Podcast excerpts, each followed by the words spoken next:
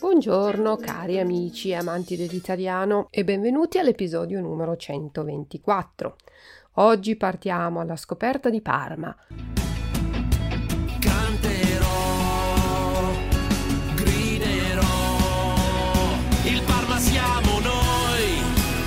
Nessuno spegnerà questa magia, la storia siamo noi, l'amore mio non ha categoria, il Parma siamo noi. E ovunque andremo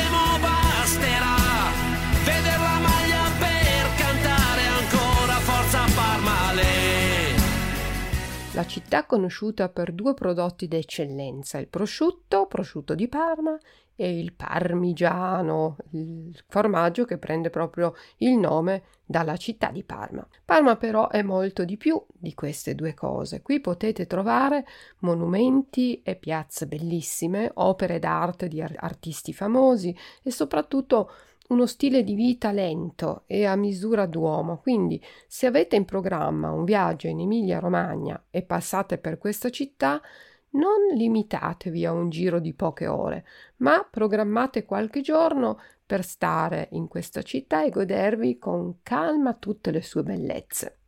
Cominciamo la nostra visita da Piazza Duomo. Ammirate il Duomo in stile romanico lombardo che racchiude in sé moltissimi stili. La costruzione inizia nel 1100 e nel 1526 Correggio, famoso pittore del Rinascimento, realizza nella grande cupola un bellissimo ciclo di affreschi sul tema dell'Assunzione della Vergine. Da non perdere sempre in Piazza Duomo il battistero, realizzato da Benedetto Antelami nel 1100. La sua forma è ottagonale, in quanto il numero 8 rappresenta l'eternità il passaggio dalla vita terrena a quella ultraterrena, rappresentata dal cerchio. Il battistero è in marmo rosa di Verona, decorato all'esterno da uno zoforo, cioè un grande anello di animali reali e fantastici, come dire un bestiario medievale, composto da animali veri, fantastici e mostri. La parte esterna del battistero è un lungo racconto della vita di Gesù, del Battista, morte e resurrezione, tutto raccontato per immagini. Nella parte sud-est, in un punto dove il sole non batte quasi mai, si può vedere il segno di una pedata, l'impronta del diavolo, che venuto a conoscenza del progetto della costruzione di un edificio così bello, era andato a vederlo e, preso dalla rabbia, lo aveva preso a calci per distruggerlo, senza però riuscirci. La cupola interna invece presenta delle decorazioni che descrivono Gerusalemme dopo la fine del mondo con gli apostoli e gli evangelisti. Sempre in Piazza del Duomo potete vedere il Palazzo Vescovile, sede vescovile e museo diocesano. Qui potete vedere la storia del cristianesimo a Parma e vedere tra l'altro la statua originale di quella posta sul campanile della cattedrale, le statue degli arcangeli Michele e Gabriele, i due profeti e le statue di Re Salomone e la regina di Sava. Ricordatevi che dovete prenotare se volete visitare il Duomo e il Battistero. Spostiamoci adesso al monastero di San Giovanni Evangelista. Qui c'è la chiesa, il convento e l'antica speziera di San Giovanni. Cominciamo dalla chiesa che è stata dipinta dal Correggio. Sulla cupola vediamo un cielo aperto con al centro Cristo e tutto intorno appoggiati sulle nuvole gli apostoli. Andiamo adesso al monastero, che ha ben quattro chiostri, e la speziera o farmacia di San Giovanni, aperta dal 1201 solo per i monaci, mostra un viaggio nella medicina. La sala del fuoco mostra antichi banchi per la vendita delle medicine, vecchie bilance e vasi in ceramica e legno. La seconda sala, chiamata Sala dei Mortai, mostra come si preparavano le erbe ed i minerali. La terza, detta la Sala delle Sirene, fa vedere pubblicazioni mediche antiche. La quarta stanza, chiamata la Sala degli Alambicchi, mostra il laboratorio. La sala è anche chiamata la Sala del Pozzo, perché c'era il pozzo con l'acqua e le cantine per la conservazione dei materiali. Proseguendo a piedi arriviamo in piazza Steccata e qui entriamo nella chiesa della Steccata e prima vi dico perché si chiama così. Nel 1300 appare sulla facciata dell'oratorio della chiesa l'immagine di una Madonna allattante. Tutta la gente si ferma a guardarla, il posto diventa un luogo di devozione e c'è talmente tanta gente che si è dovuto costruire uno steccato, Zaun, e da qui deriva il suo nome, la chiesa della Steccata. Nel 1500 viene costruito un santuario per proteggere l'immagine. La cupola è opera di Antonio di San Gallo il Giovane, ma il vero capolavoro della chiesa è il sottarco della cupola del presbiterio, affrescata dal Parmigianino, ultima opera da lui realizzata prima che si ammalasse e morisse giovane, a 37 anni. Non si sa bene per quale motivo, alcuni dicono di malaria, altri per la sua passione per l'alchimia, dicono che fosse pazzo alla, alla, alla fine. L'opera che possiamo ammirare nella chiesa della Steccata si chiama Le Vergini Sagge e le Vergini Stolte, storia del Vangelo di Matteo. Gesù racconta che dieci vergini aspettavano l'arrivo del loro sposo, ma solo cinque di loro avevano portato abbastanza olio. Così quando lo sposo arrivò, le spose con poco olio erano andate a prenderne ancora e solo quelle che ne avevano portato abbastanza poterono entrare alla festa.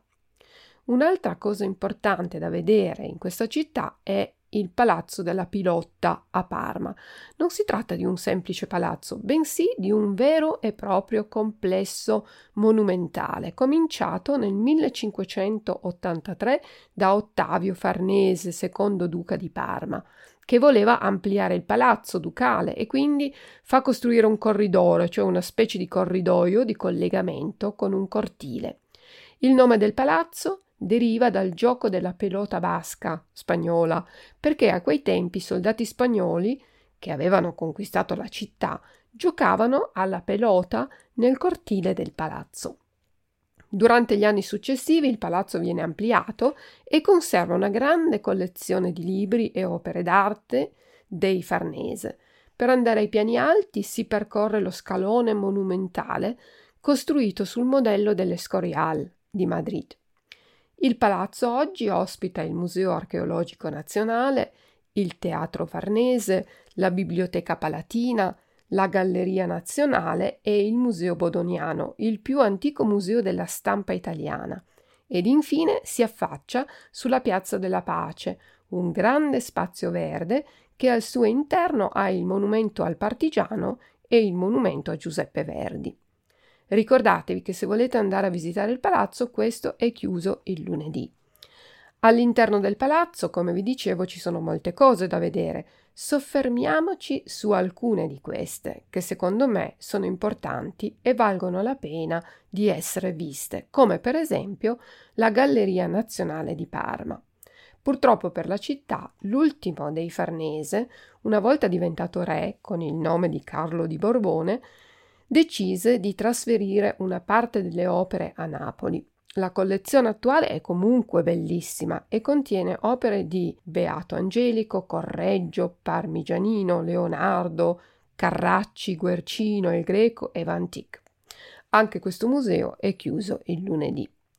Sempre all'interno dello stesso complesso architettonico possiamo vedere il Teatro Farnese a Parma, costruito tra il 1616 e il 1618, era per l'epoca un vero capolavoro di creatività e tecnica. L'impianto scenico era mobile, gli attori potevano essere calati dall'alto e si poteva allagare, riempire d'acqua.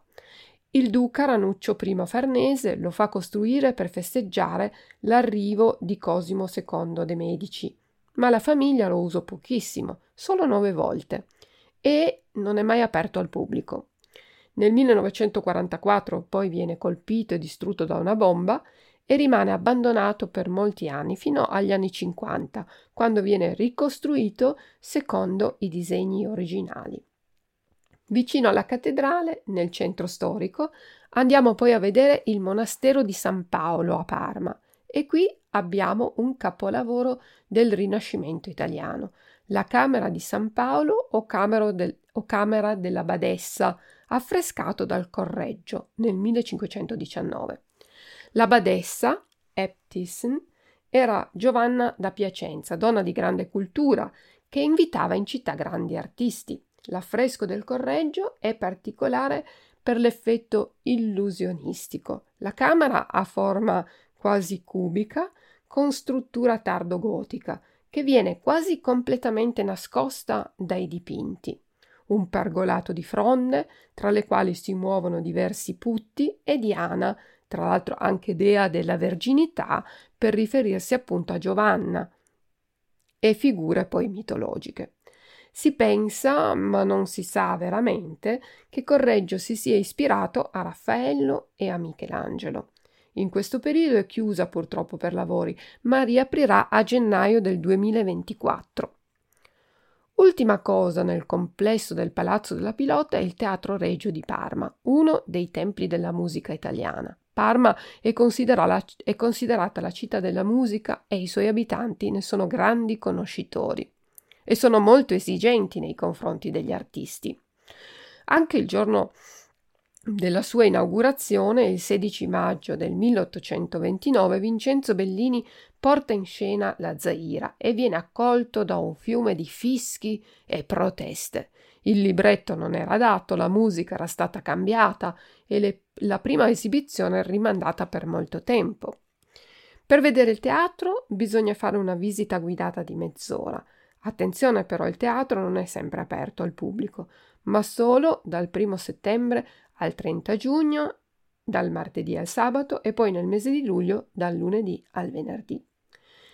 Di grande interesse è anche San Francesco del Prato, chiesa gotica costruita probabilmente nel 1240 e prima sede dei frati francescani.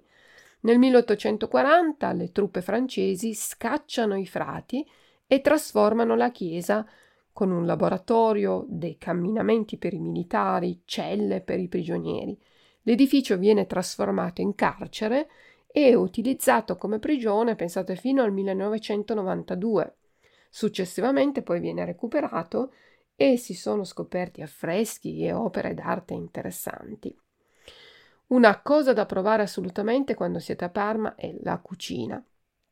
Il prosciutto di Parma è un must, ma a pochi chilometri dalla città c'è Zibello, dove si produce il culatello, il prosciutto più pregiato. Anche non molto lontano c'è Felino, dove si producono i salami, ma da provare anche la coppa Schweinekam. Tra i primi piatti abbiamo gli anolini, una pasta ripiena servita in brodo, come i cappelletti, tortelli, tagliatelle e risotti. Come secondo, lo stracotto di manzo, Schmoerbraten, il bollito, Tafelspitz e la rosa di Parma, un arrosto di manzo con prosciutto di Parma, parmigiano reggiano in scaglie, splitter e lambrusco. Pensate che Parma è stata dichiarata città creativa UNESCO per la gastronomia.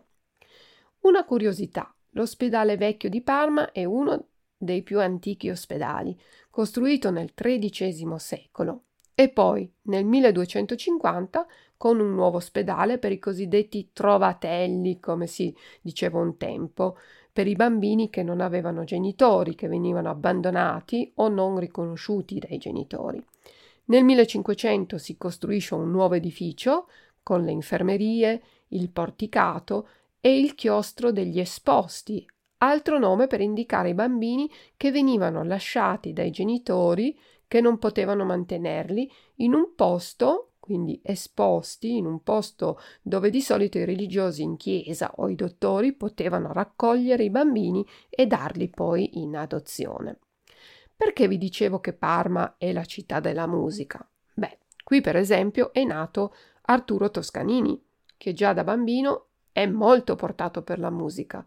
Studia armonia, composizione e violoncello e si diploma con lode.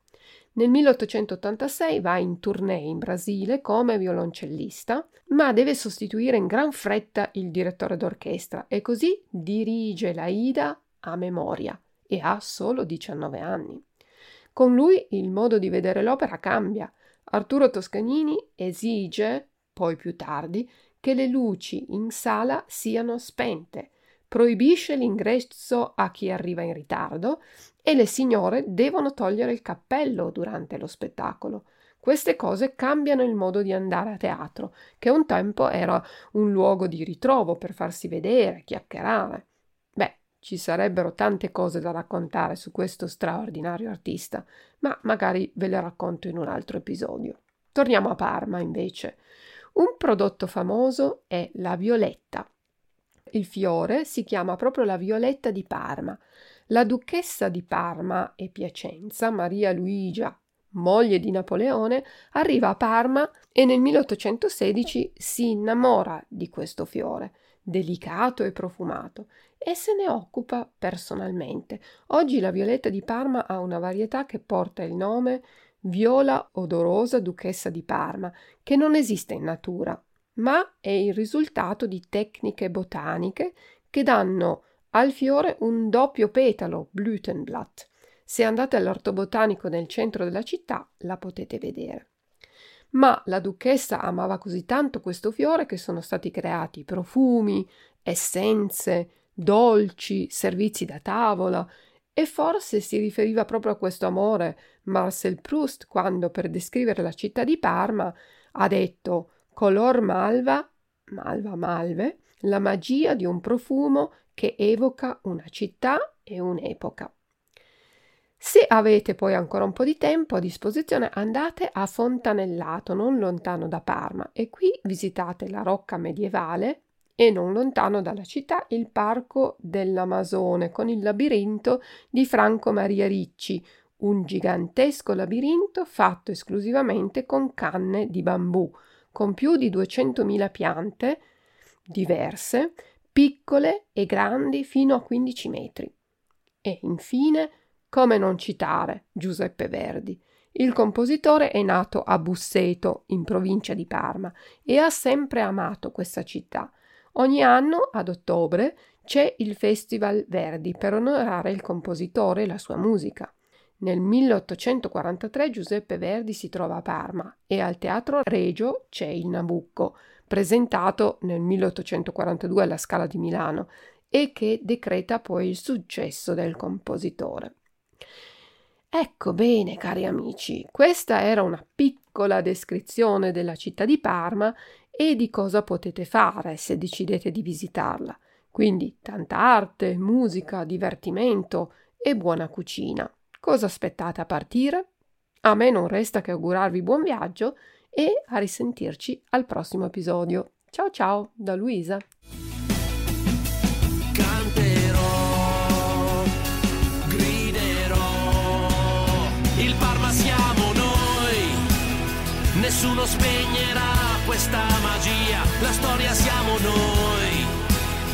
L'amore mio non ha categoria, il Parma. E ovunque andremo basterà vedere la maglia per cantare ancora forza Parmale. Il Parma siamo noi.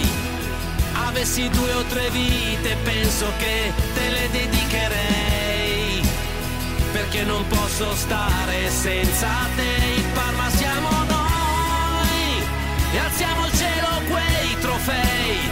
Da quella notte seguiremo ovunque andrai.